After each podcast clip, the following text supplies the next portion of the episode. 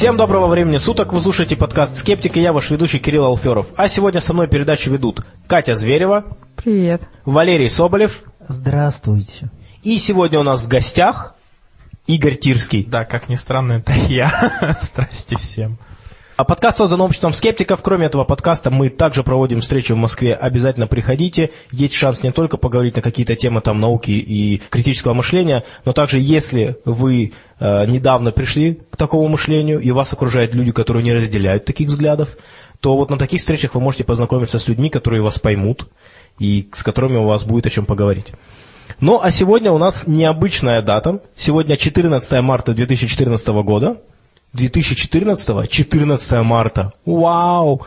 Ты Но веришь в нумерологию? не совсем. Но нумерология или нет, это факт, что сегодня у нас на самом деле Всемирный день сна. Этот день сна отмечается уже давно, с 2008 года, ну нет, не очень давно, с 2008 года. Э, Каждый год придумывается определенный слоган, и этот день, он проводится по инициативе Международного комитета Дня сна, и направлен это, собственно говоря, ну, фактически на образование людей э, относительно того, что сон очень важен, что здоровый сон – это хорошо, и что если человек пренебрегает этим делом, то могут начаться серьезные нарушения, которые влияют на здоровье, на качество жизни. Слоган этого года «Сладко спи, легко дыши, ты здоровье сбереги». Это такой перевод английского слогана. Но, тем не менее, вот такой забавный день. Сегодня, я думаю, те из людей, которые знали, что этот э, слоган, ну, что этот день существует, э, наверняка шутили на работе, что они пока что еще не отмечали этот день. Ну, а есть еще один, на самом деле, день замечательный сегодня. Сегодня день числа пи. В американской версии или в англоязычной? Да нет, в любой версии, потому что, ну как, изначально этот праздник действительно был придуман американским математиком э, Лэри Шо э, в 1988 году. Э, Но суть-то его в том, что просто, если смотреть, если мы записываем дату 3 марта 14 то получается 3.14. Ну, то есть, да, это больше западный, зап, западная запись, потому что идет в начале месяц, потом день. 3.14, и затем э, следующие цифры у нас как, ну, вообще... 15, 92, 65, 4 и так далее. Да, но я думаю, что, в принципе, многие наши слушатели знают, что число π это не только 3.14, 1592655, но также 8979, 323846, 26438, ну и так далее. Но отмечаются только первые несколько цифр. То есть, на самом деле, если у нас время исчисляется, ну, знаете, вот как там можно считать там 22 часа, а можно считать 10 часов вечера. Ну вот. Но так или иначе, это время 1.59.26. То есть это либо ночью, если мы считаем 22 часа, либо это может быть в середине дня. Отмечают этот праздник разными способами. Э, Во-первых, э, говорят про роль числа пи в жизни человечества. Э, Также пекут всякие пироги, но это в частности потому, что по-английски пи произносится пай, и как бы поэтому пай, все пекут, пекут пироги.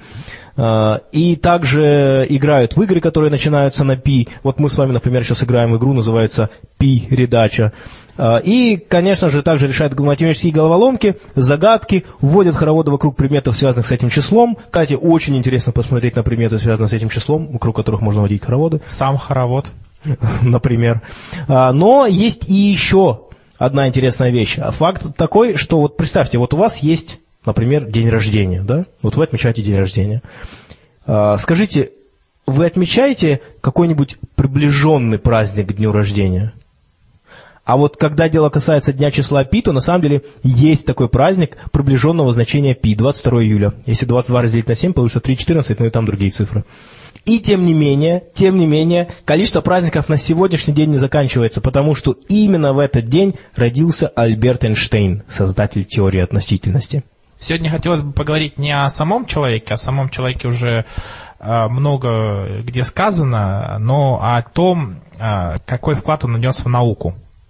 Вот все, наверное, знают, что Альберт Эйн- Эйнштейн в 21 году получил Нобелевскую премию по физике, но многие, точнее, ну, надеюсь, не многие уже полагают, что эта премия связана с теорией относительности, к сожалению или к счастью.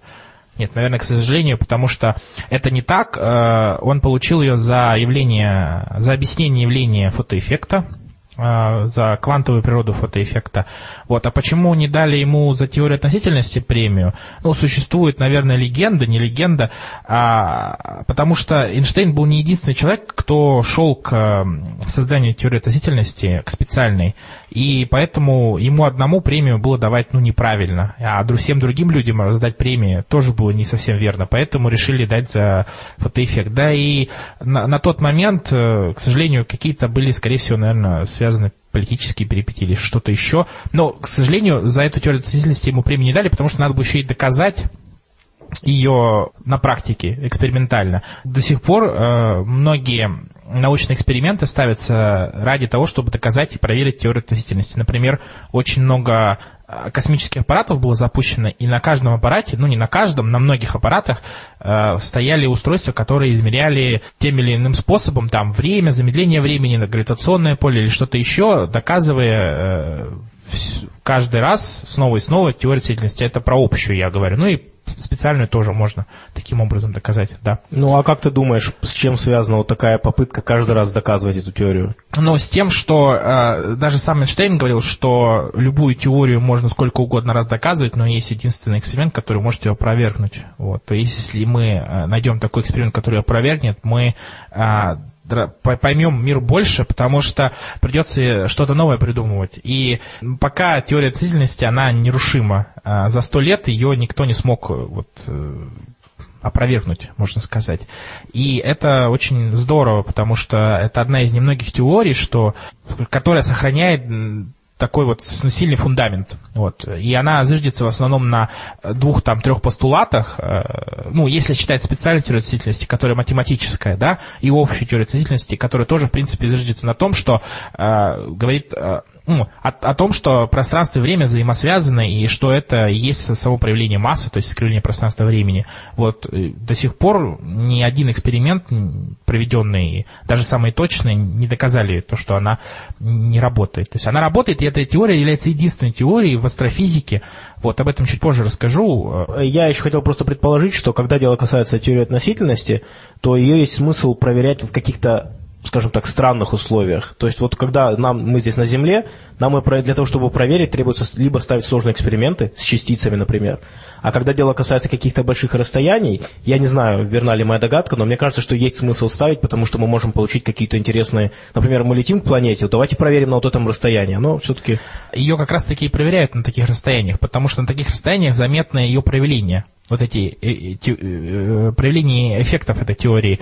Например, гравитационное линзирование. Есть такое понятие. Это когда, например, мы смотрим на небо, а видим, ну, с помощью телескопа, желательно с помощью космического телескопа, потому что эти эффекты очень малозаметные, и они видны только на очень далеких галактиках и на скопление галактик. Если мы смотрим вдаль на какое-то скопление галактик и на луче зрения между Землей, галакти... вот с этим скоплением галактик, а дальше за скоплением галактик находится еще какая-то галактика, то э, фотоны, которые летели от той галактики, мы их просто не увидели бы, потому что нам бы помешало это скопление. Просто оно помешало бы э, увидеть ту маленькую галактику. Но мы ее видим благодаря тому, что э, вот это скопление галактик своей массой искривляет пространство-время, и лучи э, света, то есть фотоны, огибают это скопление, и мы видим задний фон фоновую галактику можем видеть, но она видится, к сожалению, не полностью, она видится размазанной по контуру вот этого скопления. Но существуют такие методы, которые позволяют собрать этот, э, эти штрихи, которые видны по краям этого скопления. Если, например, вы посмотрите на фотографии гравитационного линзирования, ну просто наберете в гугле гравитационные линзы или микролинзирование так называемое, то вы увидите э, скопление и черточки небольшие по краям скопления. Вот это и есть галактика. Сейчас научились э, Сейчас есть методы, которые позволяют собрать воедино эти черточки и представить, какого вида галактика была на самом деле, которая и дала вот этот э, эффект. Э, я бы хотел сказать про явление фотоэффекта, за которое ему дали Нобелевскую премию Эйнштейну. Вот. Э, это очень важное явление. Это было одно из первых явлений, которое положило начало квантово-механической природе света. Ну, вообще, квантовой механике. И э, до Эйнштейна были работы Планка, точнее гипотеза о том, что свет может содержать кванты, то есть, точнее, свет может состоять из квантов, и даже э, есть известная формула E энергия равна H э, умножить на ню, это энергия кванта света, Вот. Ну, все ее знают, эту формулу, все, кто в школе учился, хорошо. И запомнил этот опыт. Да, вот, э, оттуда можно постоянную планку вычислить. Э, если мы возьмем эту энергию фотона, да, и попробуем провести эксперимент, просто взять свет, посветить на металлическую пластину, в которой в любом металле содержатся свободные электроны. Ну, то есть, если мы представим металл, то металл будет выглядеть как? Это будет какая-то решетка, э, в, определенных местах этой решетки будет, будут атомы располагаться. Они колебаются, но они далеко от этой решетки не, ух, не от этих мест положений своих не уходят. И между вот этими атомами располагаются электроны. Эти электроны называются свободными. А почему, а откуда они возникли, откуда они появились? Это э, эти электроны принадлежали атомам, но они были на внешних э, оболочках электронных атомов, и поэтому они могли оторваться от э, этого атома и стать свободными. Ну, э, таким образом атом у нас ионизируется. То есть он становится положительно заряженным, а электроны отрицательно заряжены, поэтому сам металл будет электрически нейтрален. И э, электроны в атоме, они движутся беспорядочно. То есть нельзя уловить связь и направление движения какое-то определенное. Потому что если бы такая, такое направление движения электронов было, то у нас возник бы электрический ток. Да.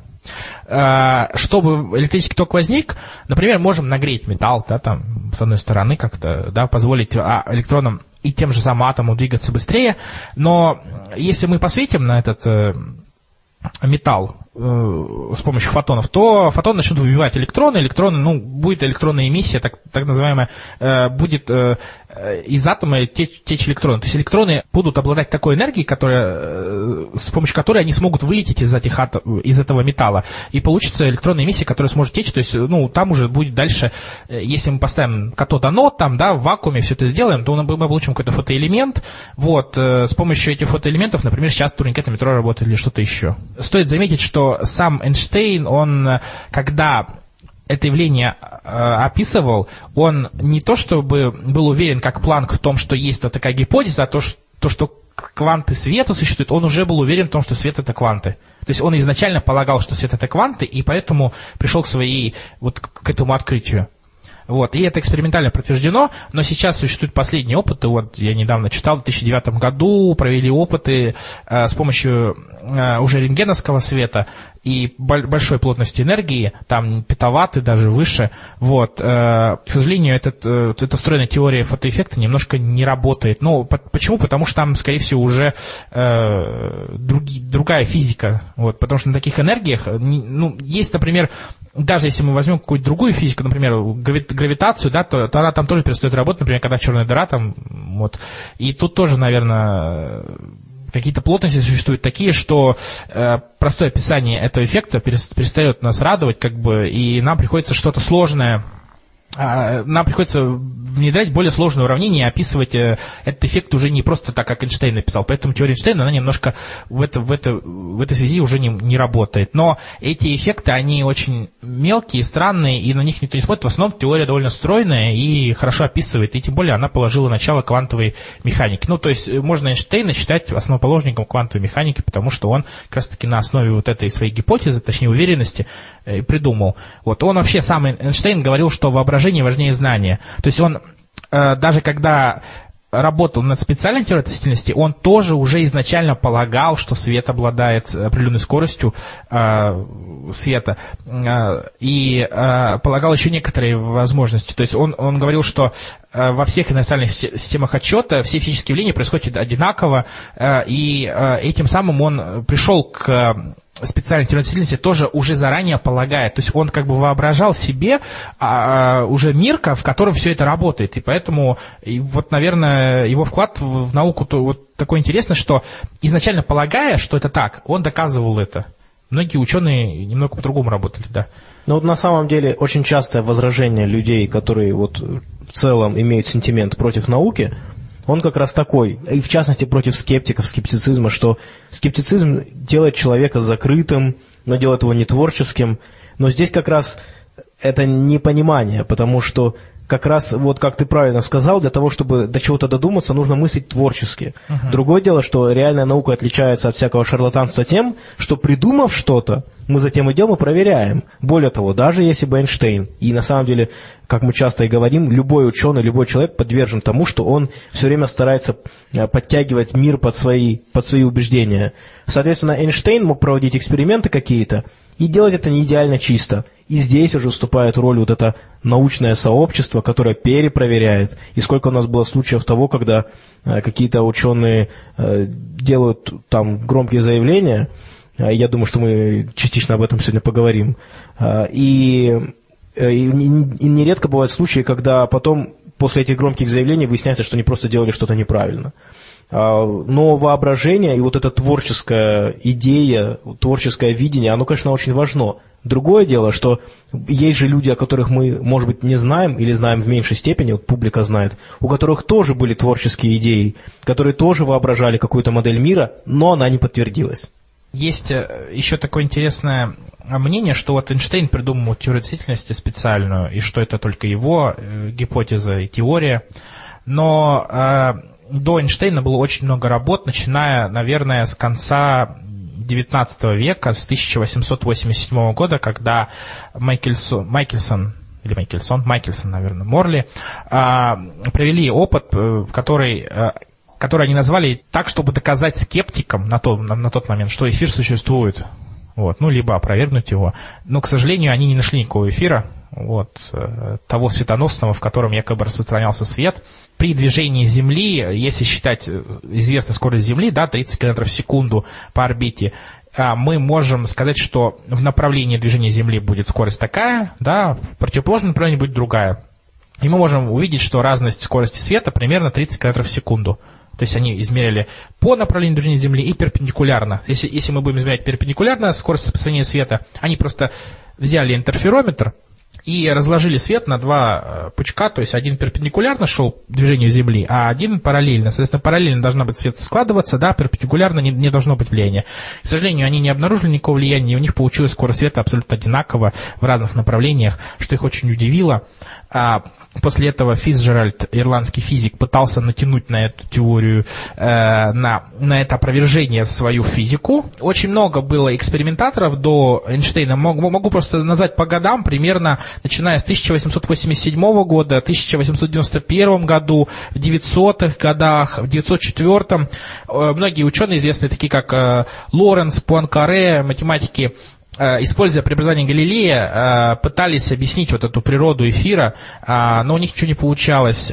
Потом пришел Эйнштейн, и он сказал, что давайте-ка мы откажемся от эфира. То есть он уже заранее сказал, что давайте мы эфиры, от эфира откажемся, и пытался доказать, что эфира нет. То есть они полагали, что эфир есть, и все эти утверждения строили на этом. А он сказал, давайте мы уберем эфир. Вот то же самое, как с квантами света он поступил, сказал, что давайте свет будет квантовым, он уже изначально, а я, я вам докажу, что это так. Вот он сказал, давайте уберем эфир, я вам докажу, что это так, что без эфира тоже возможно.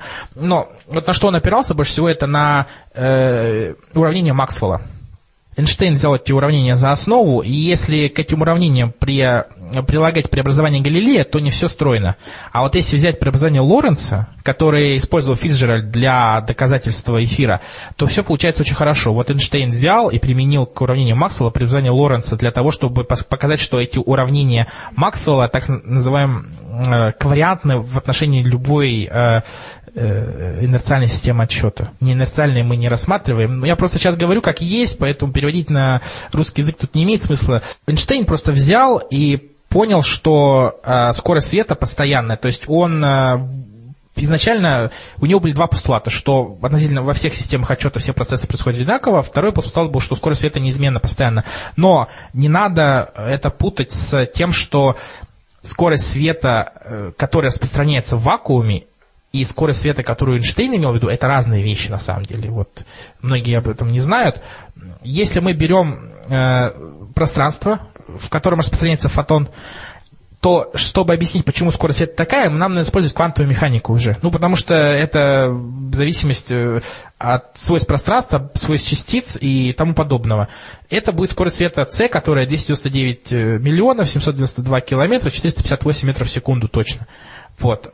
А если мы берем э, Эйнштейновскую скорость света, которая написана, что постоянно, это значит, что Э, эта скорость света выведена на основе э, теории вот э, Максвелла, которая вот только с электромагнетизмом связанная. Потому что, когда Эйнштейн публиковал свою теорию, он назвал ее электродинамика движущихся тел, по-моему, к электродинамике движущихся тел. То есть он хорошо на тот момент знал, что опыты Максвелла точнее не опыт, а уравнение Максвелла и вообще вся электродинамика, она работает, вот, и он еще имел доступ к материалам, которые были по электродинамике, на тот момент, как, э, потому что он работал в патентном бюро. И у него, кстати, и, и потому что он из-за того, что он работал в патентном бюро, у него было очень много свободного времени и денег, и он мог свободно посвящать вот это время исследованиям. Именно это способствовало тому, что вот он эту теорию придумал. К сожалению, до того, как он устроился в патентное бюро, а, он голодал, у него не было денег совершенно, у него даже не было письменного стола, за которым бы он работал, у него была только тетрадь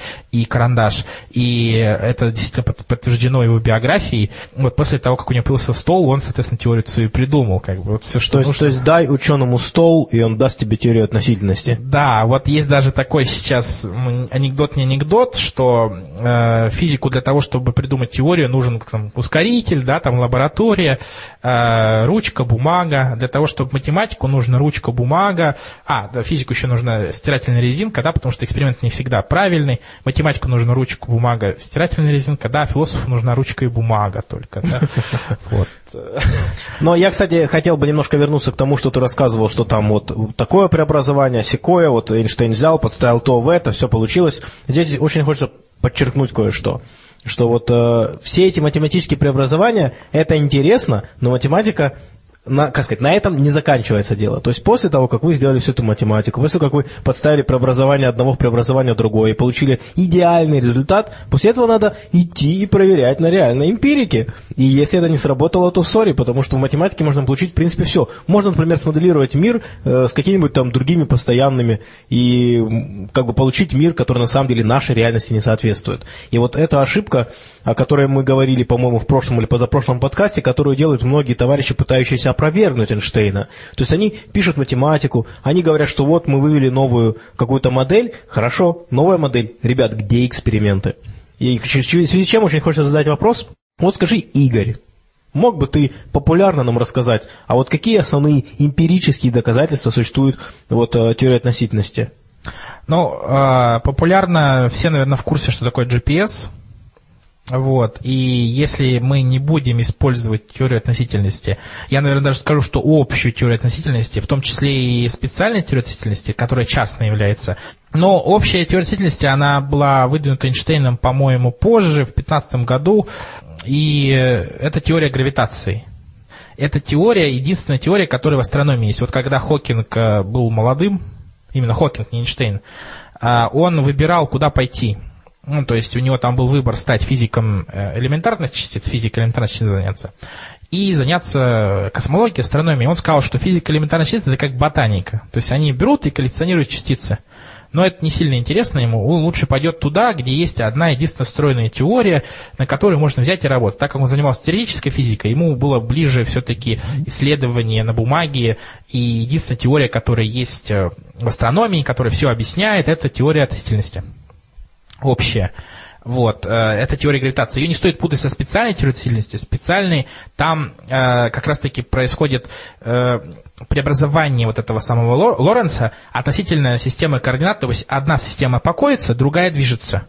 И мы можем наблюдать в движущейся системе координат, относительно покоящейся, всегда относительными, а, изменения длины, массы, э, времени, замедления времени. И чтобы такие эффекты пронаблюдать, например, на Земле, нам просто нужно взять и запустить спутник, который будет, например, координаты собирать нашего положения, чтобы с точностью до метра указать наше положение на Земле. Если мы берем а, и убираем теорию относительности из вот этих вычислений, то ошибка будет несколько километров понимаете, да, то есть если мы используем эту теорию, то у нас точность есть. Если нет... Это нет. ты уже про GPS. Это я уже про GPS, просто сказать современное. А как Эйнштейн э, понял, что теория работает? А, есть Меркурий, у него существует прецессия его орбиты. Прецессия – это когда смещение происходит за счет, допустим, действия чего-то, ну, там, действия гравитации или что-то еще. Вот. А, Э, орбита его немножко меняется, то есть сама орбита, она движется. И вот эта орбита, движение этой орбиты не могли до этого объяснить. Когда он взял свою теорию общую и э, положил на вот э, ну, на, на расчет орбиты, и они сошлись. То есть э, практика сошлась с теорией. Еще был эксперимент по наблюдению звезд, которые находятся за Солнцем. Ну, то есть это вот э, полное солнечное затмение, и мы видим звезды. Некоторые звезды мы видим э, не просто так, а и, они могут быть находиться физически за Солнцем, но мы видим, потому что свет э, движется по искривленному пространству времени, которое искривляется Солнцем. Вот. И э, свет движется по геодезическим линиям, то есть не по прямой, а немножко по изогнутой линии. И мы можем видеть объекты, которые находятся за Солнцем. Вот помните, я рассказывал про э, гравитационные линзы, когда галактика находится за большим скоплением галактик, которое своей массой искривляет пространство-время, и также Солнце искривляет пространство-время. Но э, на тот момент точность опытов и точность приборов была маленькая, и поэтому ученые, они все-таки нашли эти звезды, но они не могли доказать, что эти звезды те самые, которые находятся за, солнцем. За солнцем. То есть это были звезды, они были на грани вот, э, диска, но, к сожалению, доказать им так и не удалось, что это были те, сон, те самые звезды, которые за Солнцем. Поэтому это, этот эксперимент, он такой ну, двоякий, то есть точность его равна, э, погрешность эксперимента равна э, вычислениям. То есть а сегодня? Больше. Сегодня ситуация изменилась? Да, сегодня очень точные эксперименты. Например, э, был э, спутник Gravity Probe, э, э, там был идеальный шар металлический, этот шар вращался, по-моему, вращался, и он, или не вращался, он просто изменял, наверное, свое положение. Вот Тут я не могу сказать точно, что было с этим шаром, но на этом спутнике был, находился идеальный шар, а так как Земля, она не идеальна, то это положение этого шара, скорее всего, как-то менялось по отношению к Земле, когда спутник вращался, вот, потому что гравитационное, гравитационное поле в разных местах, оно различное. Mm-hmm. Ну и, соответственно, у нас происходит замедление времени. Вот. А еще, чтобы доказать теорию относительности, ну, как доказать? Некоторые выводы из этой теории, из решения уравнений Эйнштейна, они позволяют нам получить какие-то объекты, которые уникальные. Ну, например, черные дыры. Это всего лишь решение уравнения Эйнштейна, но, опять-таки, мы пока не нашли ни одной черной дыры, э, потому что ее, в принципе, нельзя увидеть. Мы можем только косвенно обнаружить. Недавно обнаружили одну черную э, дыру, э, ее нашли по тому, что свет, э, который шел от другого источника, он как бы обтекал в эту дыру, вот, и мы могли увидеть контур. Вот, и поэтому люди э, ну, думают, что действительно эти черные дыры могут быть. Вот, но какова, какова внутренняя структура, она уже, конечно, под, вопросом. Но вот чисто теоретически из решения уравнения Эйнштейна получаются такие объекты. Еще и кротовые норы получаются, но их не нашли.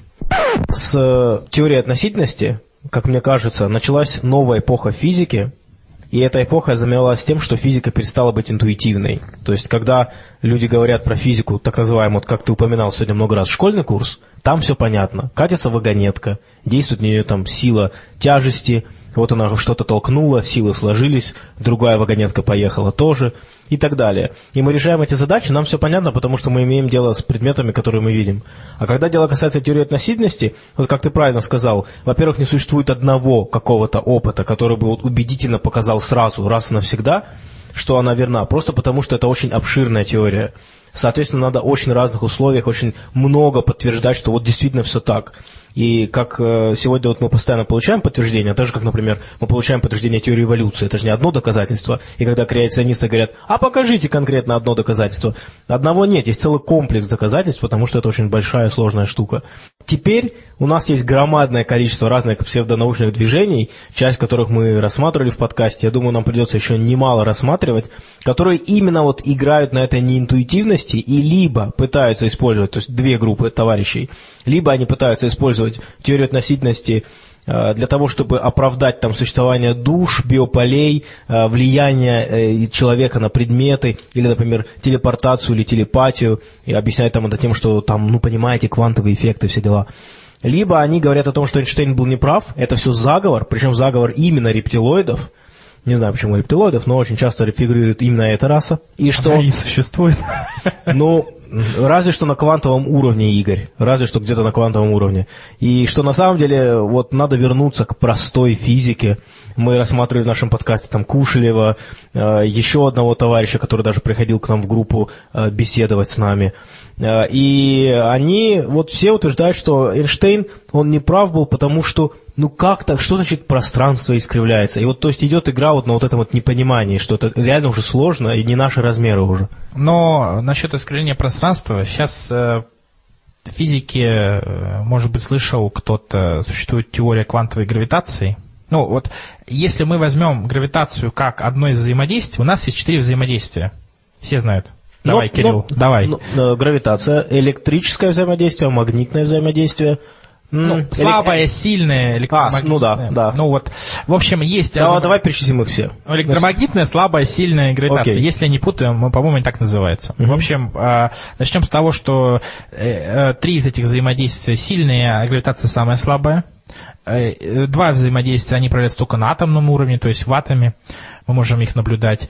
А одно взаимодействие электромагнитное, мы можем его наблюдать в реальной жизни, когда там у нас что-то к чему-то притягивается, ну, то есть там Магнитики. Стати- Да, магнит, статика, что-то еще.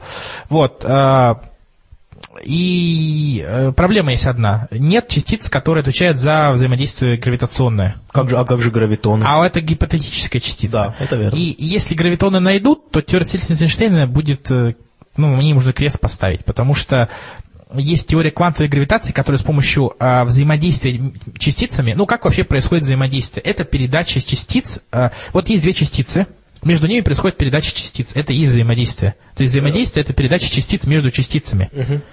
А если мы найдем гравитоны, то вся теория Эйнштейна, которая говорит о том, что э, пространство-время искривляется, поэтому есть масса, да, не масса, а поэтому есть э, притяжение между двумя масс- массами. Чем больше масса искривляет пространство-время сильнее, и поэтому оно как бы дру- дру- другая ма- маленькая масса как бы скатывается в эту вот четырехмерную полость. Э, Ну, как вот рисуют, любят рисовать вот, Ну да, популяризаторы. да, да, да. А, а, к сожалению, если мы докажем, да, что есть гравитон, но гравитон до сих пор ни- никто не нашел. Вот. Ну и как бы теория относительности Эйнштейна, она работает, вот. но есть квантовая гравитация, теория квантовой гравитации. К сожалению, единую теорию создать невозможно пока, на данный момент, потому что теория квантовой гравитации, она содержит гравитоны в себе, ну то есть частицы вот эти, э, на которых она построена. А теория относительности Эйнштейна, она никаких частиц не содержит, то есть там взаимодействие происходит за счет искривления пространства-времени. А там нет никаких частиц. И, к сожалению, вот э, это такой барьер небольшой между квантовой механикой и между теорией относительности, которая действует на больших масштабах, не на масштабах макромира. А квантовая механика, она работает на масштабах микромира. Там то есть, взаимодействие происходит между, ну, части- с помощью частиц между частицами. Вот, к сожалению, вот такая небольшая проблемка сейчас есть на данный момент времени. Ну, я бы сказал, такая большая да, проблема. большая проблема, да. И вот ее сейчас пытаются решать каким-то образом, потому что некоторые эффекты может описывать теория квантовой гравитации, но она, к сожалению, не закончена, потому что, опять-таки, экспериментально не доказано, а во-вторых, там еще нестыковки есть некоторые. Ну, я вот сейчас точно не скажу, но нестыковки есть. Эта теория незавершенная. Но вообще мне хотелось бы рассказать о том, что э, зря вот э, тыкают как говорится, палочки у Эйнштейна, что он был неправ, потому что приход- придется тыкать палочкой еще и в Пуанкаре, который тоже пришел к таким же выводам, только он использовал э, преобразование Галилея, это вот те самые школьные преобразования сложения скоростей. А вот потом Эйнштейн взял Лоренса преобразование, и все у него получилось. Лоренса тоже придется тыкать палочкой, потому что он эти преобразования придумал. До него Фицджеральда, который придумал практически то же самое. То есть вот очень много людей придется сказать, им, им придется сказать, что они были неправы. На самом деле Максвелла тоже придется сказать, что он был неправ, да, но электродинамика работает, все пользуются.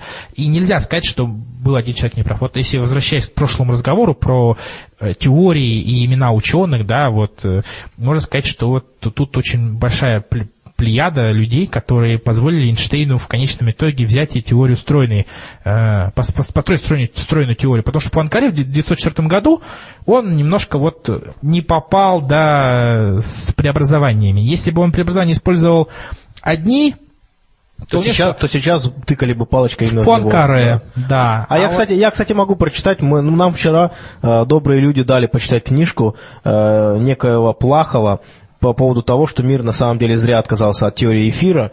Э, Значит, это некая эфиродинамика. И вот, в частности, мы э, просто не могли не сфотографировать последнюю страничку. Это страничка, где, ну, там идет уже фактически подведение итогов книги. И глава этого эфиродинамиста называется «Наука и религия».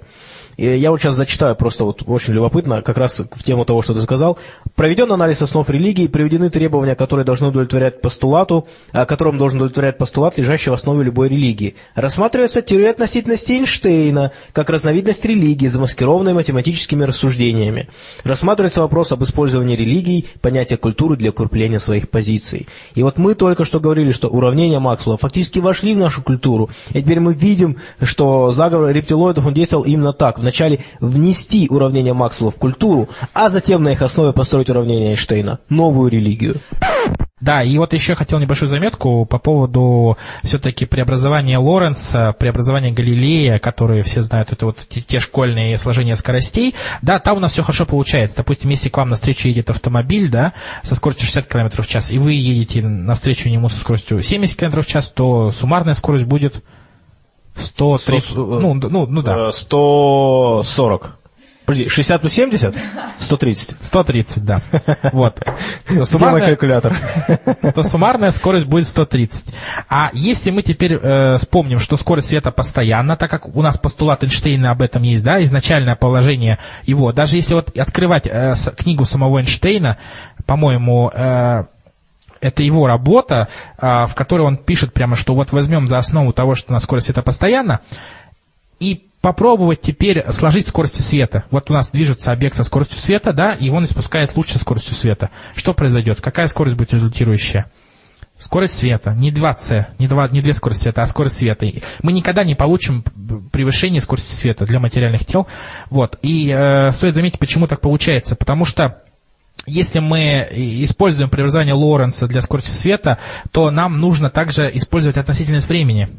Потому что если мы время считаем абсолютным, то да, у нас получится 2c. Поэтому э, в теории Эйнштейна еще и время замедляется. То есть относительно движущихся объектов время замедляется. То есть в движущемся объекте относительно неподвижной системы координат время замедляется. И это все из, следует одно из другого, к сожалению. Поэтому получается такая небольшая путаница. А тут откуда же замедление времени берется? Это оттуда же берется из тех же преобразований, которые сами, из, они, из них самих это выходит. То есть э, мы ничего не можем с этим поделать. Ну, мы можем, мы можем только сказать, что это все неправильно, это заговор. Ну это можно Но вот GPS, к сожалению, э, говорит нам, что это не так. Вот. Но еще, еще проводились эксперименты с атомными часами, когда их на орбиту доставляли, там, или не, на- не на орбиту, на самолетах. э, На самолетах просто. Да, на самолетах, вот. Да, на орбите тоже что-то было, вот. Вроде еще водонапорные башни очень-очень высокие, тоже там какие-то ничтожные разни- Да. разницы были.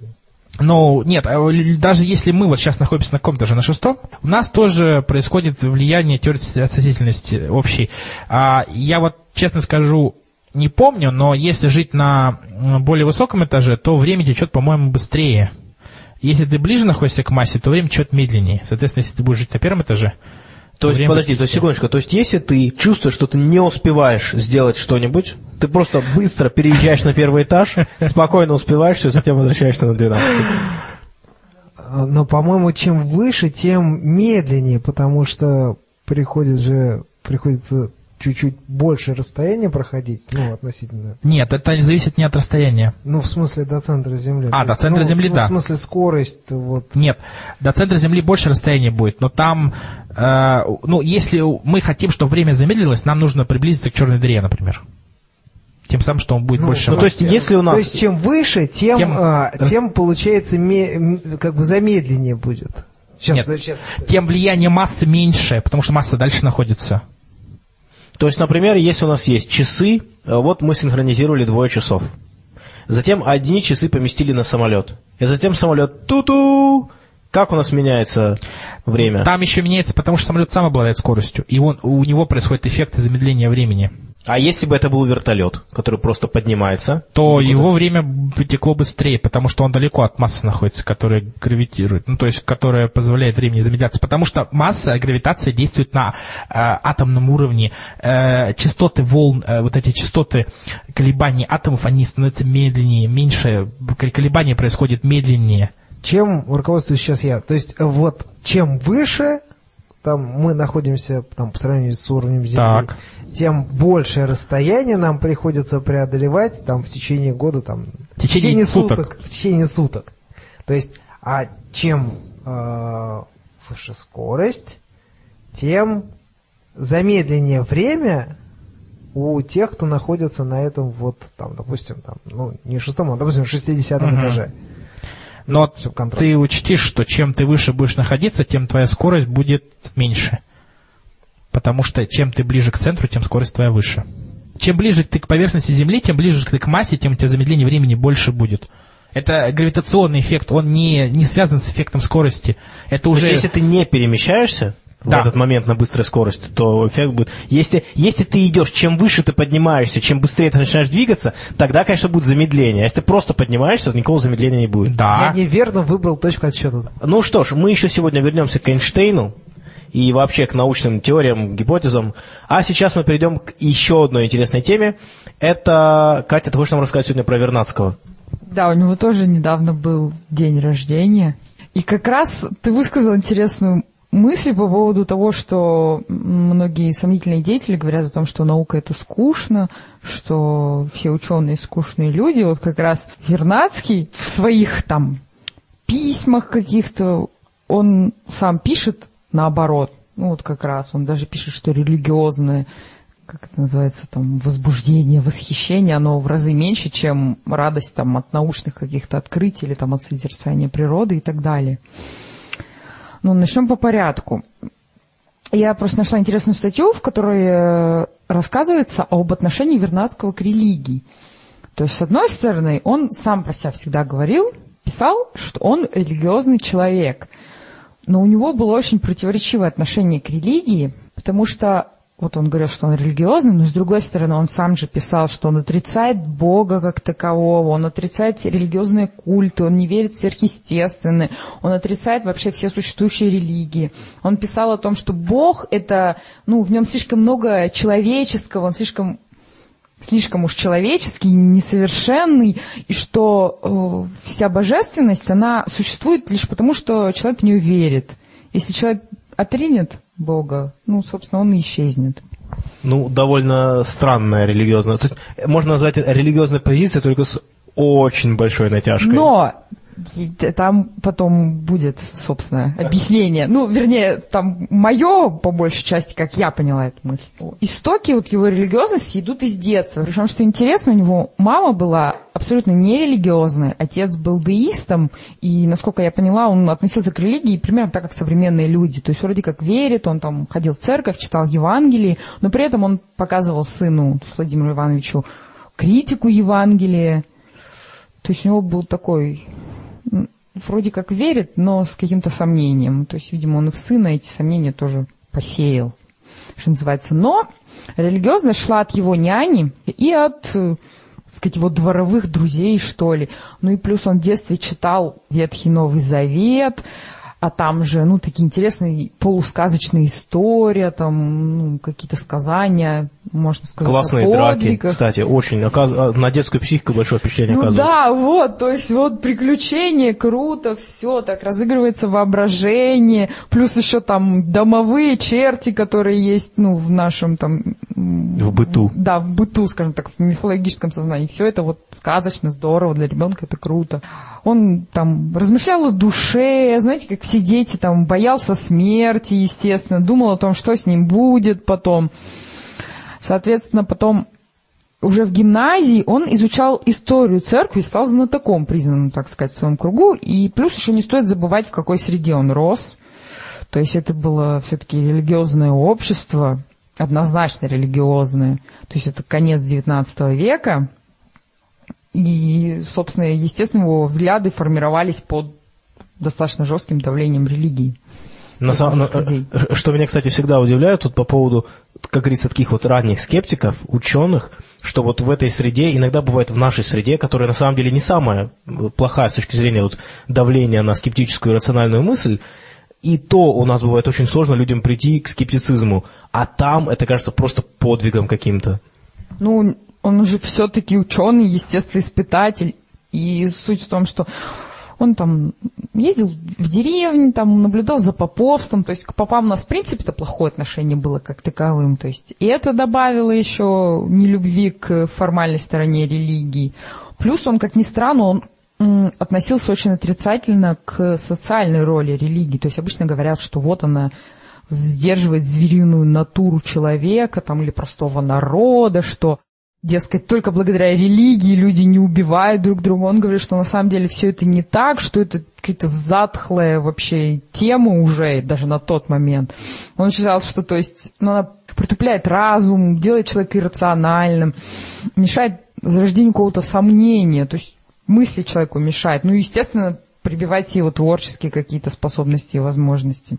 Он был против распространения, например, церковной литературы, потому что она делает из человека раба, покорного раба, который не думает над тем, что творится в его жизни, а просто принимает там Ну, на все воля Божья. Да, Как бы. вот именно Кстати так. говоря, это действительно, на самом деле, слова-то, ну, вот э, ты сейчас рассказываешь про то, что вот человек вроде как скептичен, да, религиозен, и мне вдруг вспомнилось э, вирус ветрянки, который как бы из организма человека э, не, выху- не уходит. И затем он остается спать, и бывает там в каком-то проценте случаев, что после этого э, возникает болезнь опоясывающий лишай.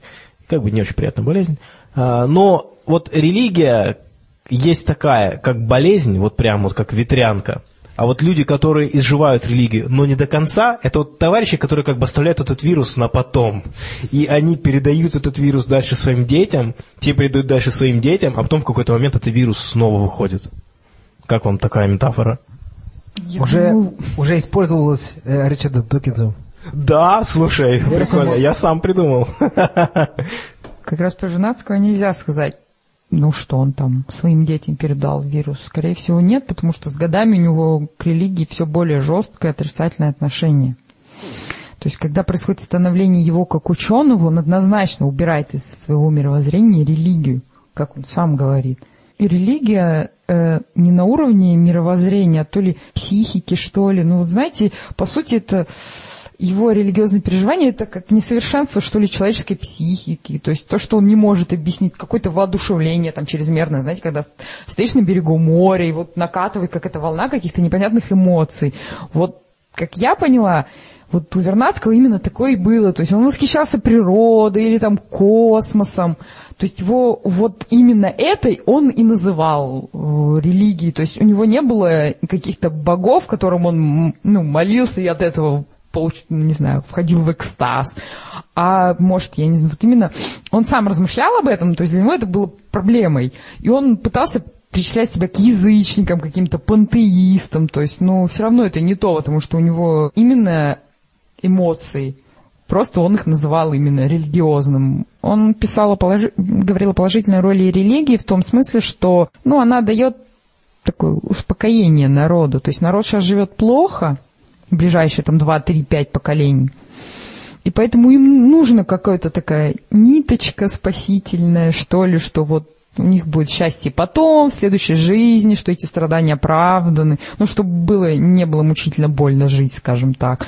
А вот если мир придет к светлому будущему, то тогда уже точно религия не нужна, потому что не надо будет обманывать людей, чтобы им было хоть как-то жить, возможно, в этом мире. Ну да, хотя с моей точки зрения это просто ужаснейший аргумент, как мне кажется, потому что если у людей, если люди плохо живут, и у них никакой ниточки нет, то тогда им приходится что-то делать по этому поводу. А когда есть ниточка, то желание делать, если оно и в любом случае маленькое, потому что условия плохие, так оно становится совсем несуществующим. Вообще ничего делать не надо, все будет хорошо потом. Ну, просто он говорил скорее так, о крестьянах, которые там, ну, малообразованы уже. Так ну, там- потому и малообразованные, потому что ничего делать не надо. Ну, понимаешь, вот, вот живешь ты всю жизнь плохо работаешь там круглыми сутками, а тут оказывается, что нет загробной жизни, ты просто умрешь и все. Твоя жизнь это сплошная боль и страдания, и у тебя ничего вот не будет на горизонте. Да, но зато, э, когда у тебя есть полное понимание того, что жизнь это только боль и страдания, и ты умрешь, то тогда у тебя будет, как сказать, понимание того, что либо ты так и будешь хреново жить, либо ты будешь что-то делать, потому что это единственная жизнь, которая у тебя есть. И вот мне кажется, что именно вот такое вот гуманистическое мировоззрение, оно и позволяет идти куда-то вперед. А когда ты знаешь, что все будет нормально, что? Люди приходят к Богу не от хорошей жизни, получается. Конечно, это известная фраза. Это очень известная фраза. Типа, что люди приходят к Богу из-за плохой жизни, во время хорошей жизни они о нем забывают. Что, кстати, тоже любопытно. Если он есть, то по идее, и если он является благом, по идее, ты не должен забывать. Но почему ты забываешь? Анекдот есть такой про еврея, который на машине едет и смотрит, нет нигде места парковочного, а ему вот он торопится, ему куда-то очень надо бежать.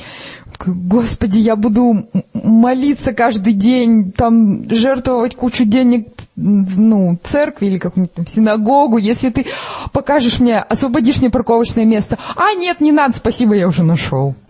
В принципе, мне кажется, какая разница, верующий ученый или нет. Главное, что в его науке Бога нет. Мы говорили по поводу того, что ученые, ну как сказать, иногда делают какие-то громкие заявления, потом выясняется, что там что-то было неправильно. Но вот недавно произошла история, которую почему-то, с моей точки зрения, странно, оценили по большей части отрицательно. Хотя по мне так это положительная история. Многие, наверное, прочитали в нашей группе ВКонтакте новость от 12 числа, что японские ученые отозвали свою статейку, которая вышла, надо сказать, совсем-совсем недавно. Статейку. Статейка, статейка, да. И не важно, что она в Nature, да? Статейка. Я бы тоже хотел такую статейку в Nature. Ну вот, а, она вот совсем-совсем недавно, месяц назад только, только вышла, они ее отзывают. Отзывают они ее, не совсем, если честно, понятно, по, какой причине, но многие журналисты очень много спекулируют на эту тему. То есть э, они это преподносят так, что вот ученые, они там вот э, спалились, их там вот собирались перепроверять, так как это, это реально очень классная работа, А, она посвящена получению стволовых клеток, а, причем очень простым теоретическим способом, то есть э, поселением культуры клеток э, в слабый раствор кислоты, ну и там с добавлением некоторых реагентов, реактивов, э, и получение как, теоретического пл- э, плюрипатентных клеток, из которых можно потом специализировать там, клетки какого-то типа, вот прям Да все что угодно, заказу, короче. да. А, но они отзывают свою работу, и журналисты пишут, а, вот они, они, они вот спалились, они, наверное, что-то что фальсифицировали. Но ни в коей мере это как бы не следует из, из факта отзыва э, их, их статьи.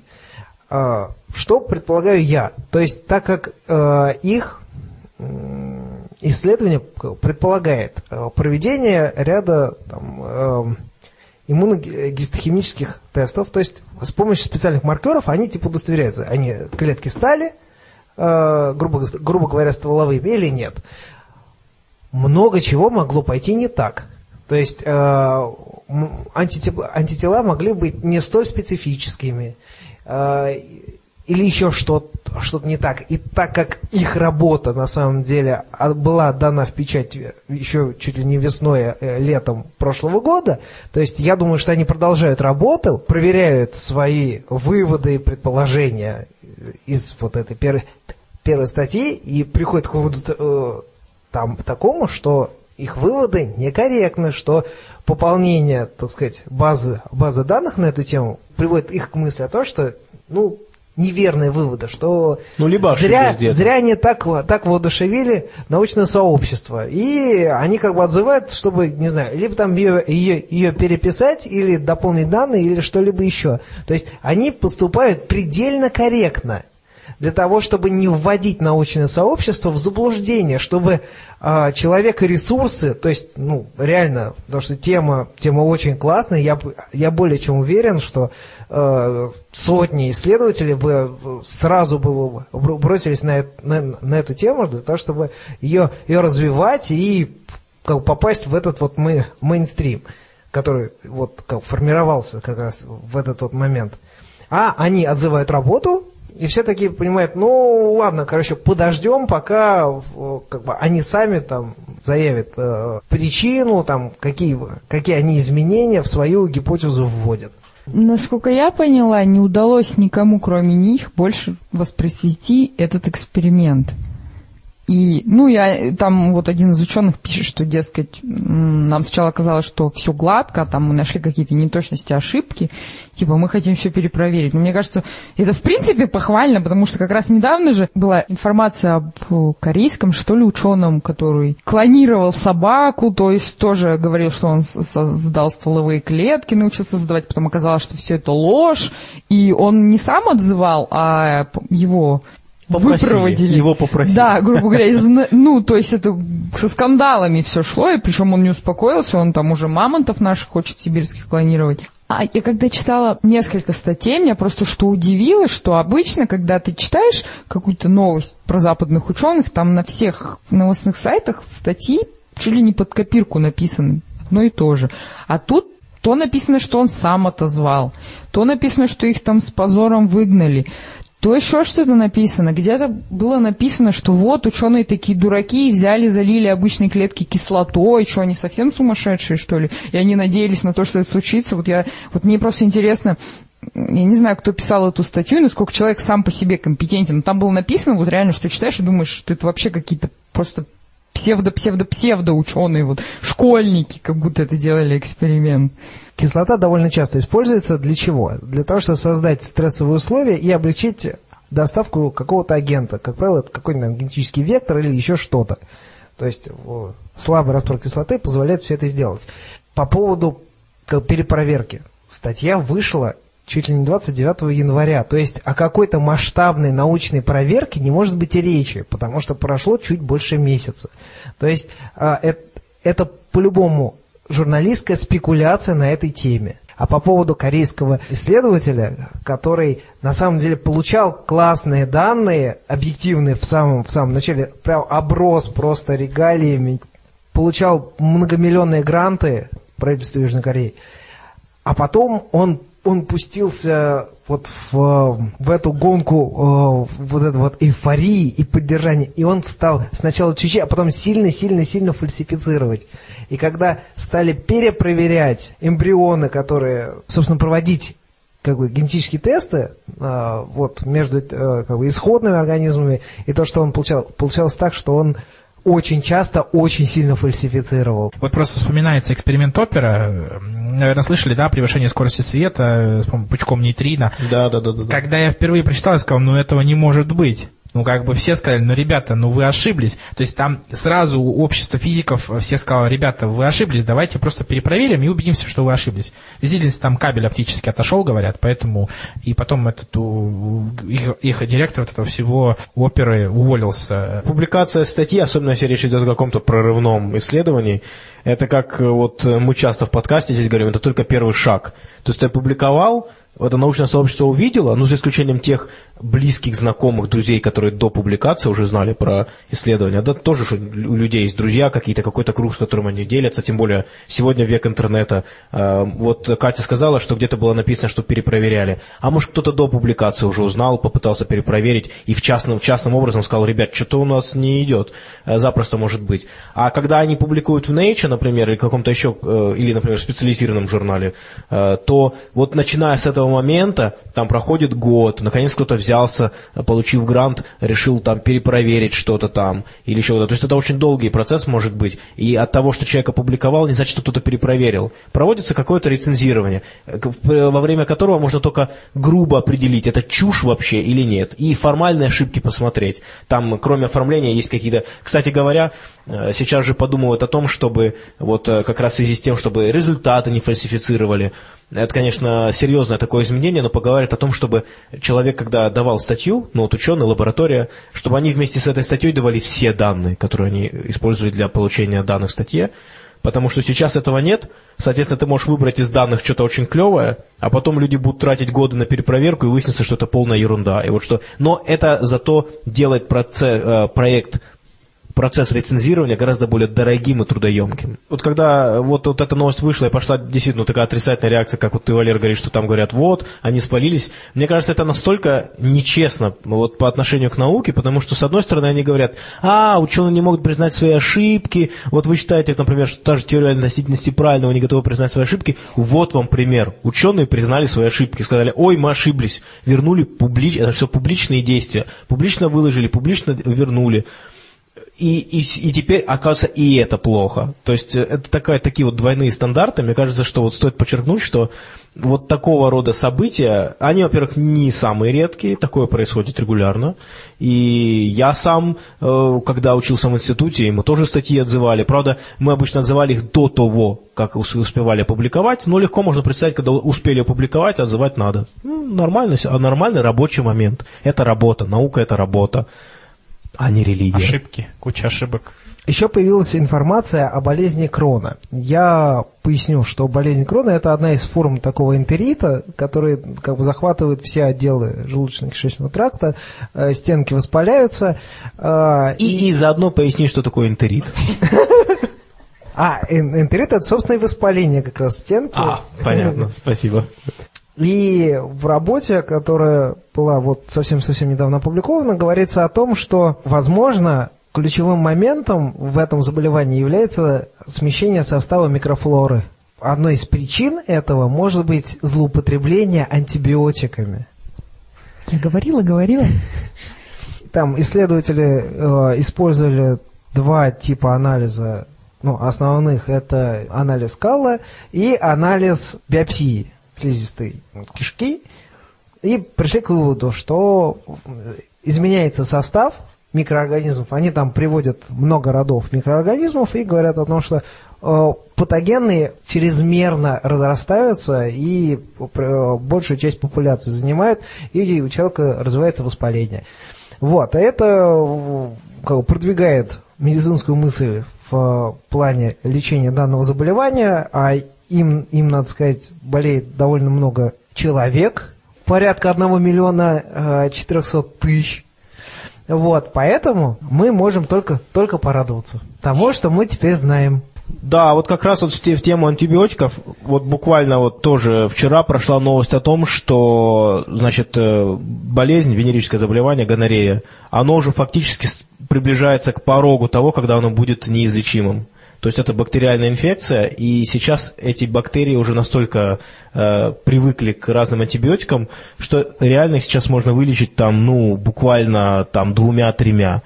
Э, то есть даже так, ну, сейчас, когда вот речь касается бактериальных заболеваний, у которых может быть уже привыкание к каким-то бактериям, их вообще уже не лечат одним антибиотиком, а обычно парой, чтобы уж точно. Так вот, осталось уже только две пары. И вот уже и к этим двум парам начинается привыкание. Поэтому вот сейчас мы уже, это уже не первый звоночек, насколько я знаю, э, который говорит о том, что мы постепенно переходим в эру, ну, как сказать, я бы сказал, новую, когда целый ряд заболеваний, которые сегодня нас, ну, либо беспокоят, либо, э, либо не беспокоят совсем, либо беспокоят не очень сильно, э, они вдруг неожиданно станут новой реальной проблемой. Бактерии решили напомнить человечеству – кто властелин в этой биосфере? Бактерии решили напомнить человечеству о себе. А как же пенициллин? Он уже все? Его можно списать? Когда дело касается пенициллина, очень многие бактерии уже к нему привыкли, собственно говоря, поэтому сейчас используются другие. И, конечно же, есть тенденция того, что пенициллин становится более э, снова действенным для тех бактерий, на которых очень давно его не использовали. Но проблема здесь состоит в том, что очень трудно всегда сказать, когда мутации, например, э, приведут к тому, что бактерии снова станут чувствительными к какому-то антибиотику. И это, ну, может, на это может идти очень много времени. Но сейчас, конечно же, кстати, в советское время разрабатывали. Я так понимаю, что это в том числе было связано с тем, что просто очень отделены были в тот момент э, вообще научный мир советский и остальной мировой. Э, в Советском Союзе разрабатывали в начале бактериофагов – очень активно. И, насколько я знаю, вот по моей информации, и Советский Союз был, ну, оказался центром в какой-то момент истории вот разработки этой. И сейчас это одна из альтернатив. То есть это вирусы бактерий. Вирусы, которые заражают бактерии. Вот очень крутые. И они, если на них посмотришь на фотографии, они напоминают ну, какого-то трансформера, такого, какого-то роботика. Ну, в общем, вот эти бактериофаги, они могут быть альтернативой. Но, честно говоря, меня даже в каком-то смысле удивляет, что вот э, по моим ощущениям нет очень активных исследований в этом направлении. По крайней мере, мне каких-то значительных новостей вот я не встречаю в ленте, как правило. А сейчас Катя развенчает миф о том, что э, быстро поднятое считается упавшим. Вот как тебе такая формулировка? Слышала про такой миф? Ну, просто обычно, обычно Nope. говорится так. Обычно говорится так. Есть, э, есть такая фраза, что быстро упавшая не считается... А, а, быстро... Не-не, быстро поднятая не считается... Быстро поднятая не считается упавшим. Затем следует следующий аргумент, что ну да, конечно, и бактерии там такие стоят, такие, «С- ребят, ждем секундочку, и раз, и два, и три, и четыре, и пять. Огонь! Да. Вот, и- Спарта! а теперь ты говоришь, что, оказывается, все-таки действительно смысл у этого изречения есть. Ну, Мне вообще всегда, еще до исследования британских ученых, казалось, что еда, которая упала, она не моментально становится там токсичной, что ее сразу нельзя есть. Все-таки бактериям же тоже нужно время, чтобы ну, распространиться, там, размножиться, когда они... То есть, когда у них нет источника пищи, их, грубо говоря, там относительно мало. Когда они получают доступ к пище, они начинают размножаться. На это нужно время. То есть, как бы, и британские ученые проводили эксперименты, они кидали кусочки пищи на пол, засекали какое-то время и смотрели там, как быстро бактерии появляются там. Меньше всего бактерий на ковре. Я не знаю, почему именно на ковре. Кстати, странно, но в принципе э, я слышал, что обычно на полу в ну принципе, да, я тоже мало такое бактерий. слышала.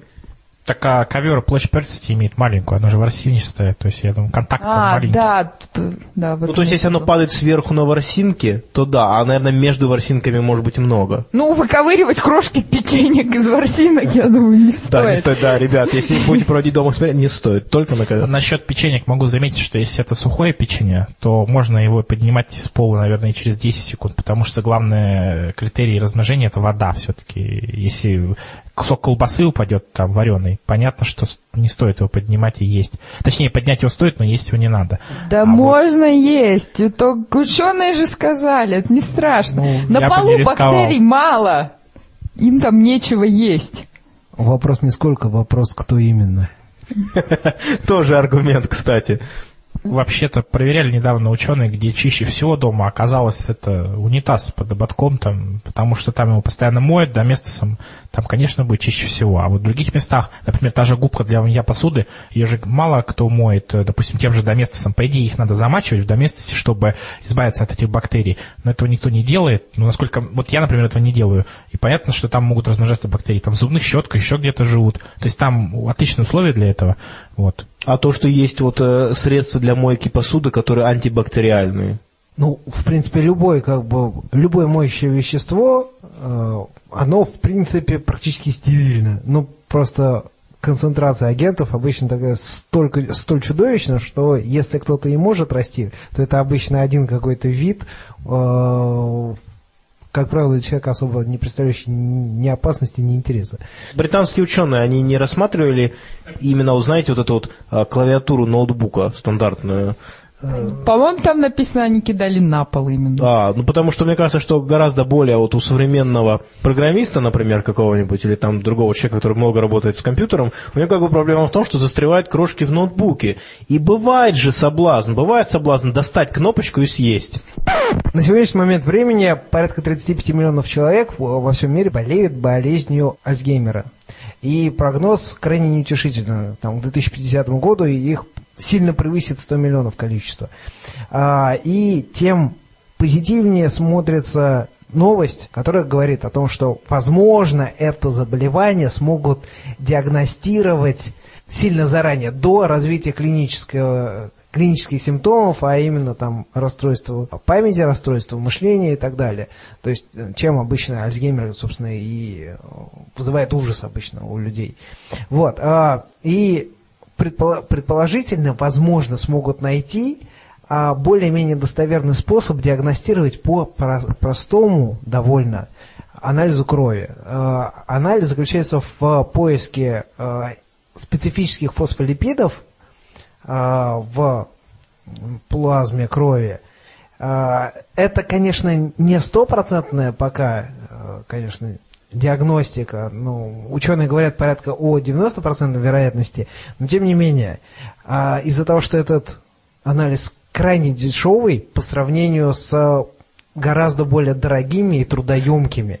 А среди аналогов это э, пункция э, спинного мозга и э, смотреть в ликворе э, специфические белки м, альф- такие как альфа-синуклеин и там бета-амилоид, там белок, белок тау. То есть э, есть специфические, которые однозначно являются спутниками данного заболевания, но очень трудоемкие, очень дорогие, и их просто не будешь делать как профилактические. Вот, поэтому будем надеяться, что данное направление будет развиваться, и мы сможем по анализу крови узнать о своем заболевании намного раньше. И что делать, если ты узнаешь, что у тебя будет Альцгеймер? Да, ты будешь радоваться? вопрос. Типа, то есть ты сможешь... э, да, ну, объясни, Валер. Ключевым моментом здесь является узнать пораньше, чтобы начать а, терапию. То есть а, терапия на сегодняшний момент, она позволяет а, течение заболевания, которое там в течение трех лет должно сделать человека инвалидом, ну, ладно, не трех, ну, там, допустим, пять, а, то этот период там растягивается на 15, там, на 20. То есть, ну, это, это ощутимая прибавка. То есть, я думаю, что это стоит того. Ну, это стоит. А зачем? А как терапия? Какая сейчас терапия вообще? Она, которая сдерживает умирание нервных клеток или что? О чем идет, идет речь? А, В значительной степени там как э, симптоматически, да, ну там, там это завязано на э, замедление нейродегенерации, такого э, смерти нейронов. Но там слишком много разных, разных тактик, о которых я, к сожалению, ну, плохо знаю. А в семью нельзя делать? Или это слишком дорого?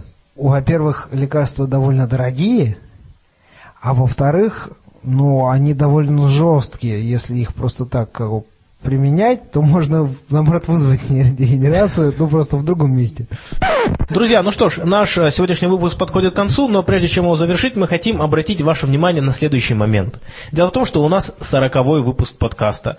И хотелось бы обратить наше внимание на это число, потому что оно имеет большое значение в нашей культуре, вообще в человеческой культуре, кстати говоря. Это международный феномен. И вот в частности, во многих религиях, во многих мифах число 40 используется. А, Но э, когда я стал изучать этот вопрос, я понял, что на самом деле, на самом деле, светскому обществу есть что противопоставить. И вот мы решили с Игорем э, сделать следующую вещь. Игорь будет давать нам э, использование числа 40 в религиозном или мифологическом контексте, а я постараюсь отвечать ему именно вот светским контекстом. Поехали. Поехали. Ну, вообще, есть число 42, да? Минус 2,40. Ну да. Ладно. Но давайте все-таки к религии вернемся, к истокам. Вот. Всемирный потоп э, продолжался, как говорит книга «Бытия», э, ровно 40 дней. Окей, но знал ли ты о том, что количество разбойников в сказке про Алибабу тоже 40? Ну, это я знал, но просто 40 лет водил Моисей евреев по пустыне. 40% это доля этилового спирта в составе водки. Ну, это ничего по сравнению с тем, что 40 дней пробыл пророк Моисей на горе Синай, где получил скрижали завета. Этому очень трудно что-то возразить, но я постараюсь. Э, Знаменитый советский фильм «Москва слезам не верит» содержит следующую фразу. Поверьте мне, в 40 лет жизнь только начинается. Ну, а- что... Ну, а душа человека на сороковой день Мытарс после смерти, тело окончательно до страшного суда, в общем, отправляется в рай, определяется, или в ад, в зависимости от того, как вы хорошо жили или плохо. То есть, если плохо, то в рай, если хорошо, то в ад. Ну, да, наверное.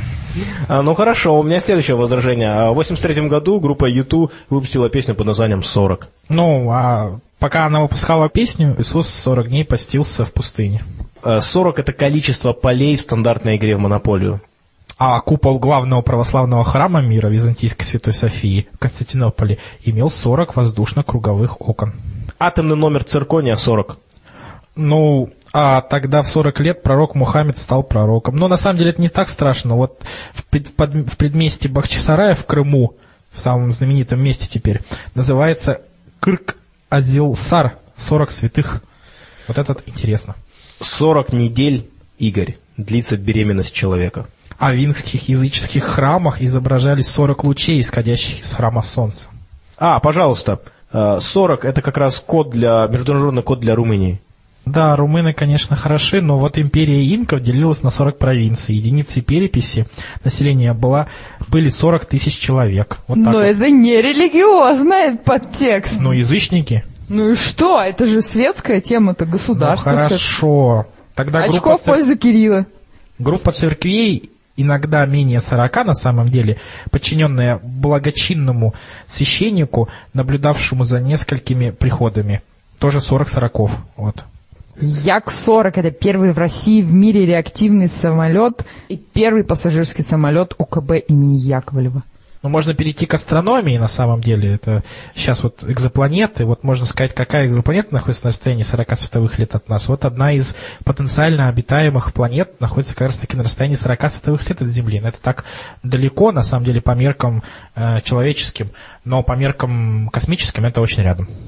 То есть ты переходишь на нашу сторону. Спасибо. Да, я перешел на сторону добра. Ну что ж, я думаю, что на этом наш сегодняшний подкаст можно и завершать. Всем большое спасибо, что были с нами, и до следующей встречи. Пока-пока. Во имя X хромосомы матери и X или Y хромосомы отца, да хранит вас здравый смысл.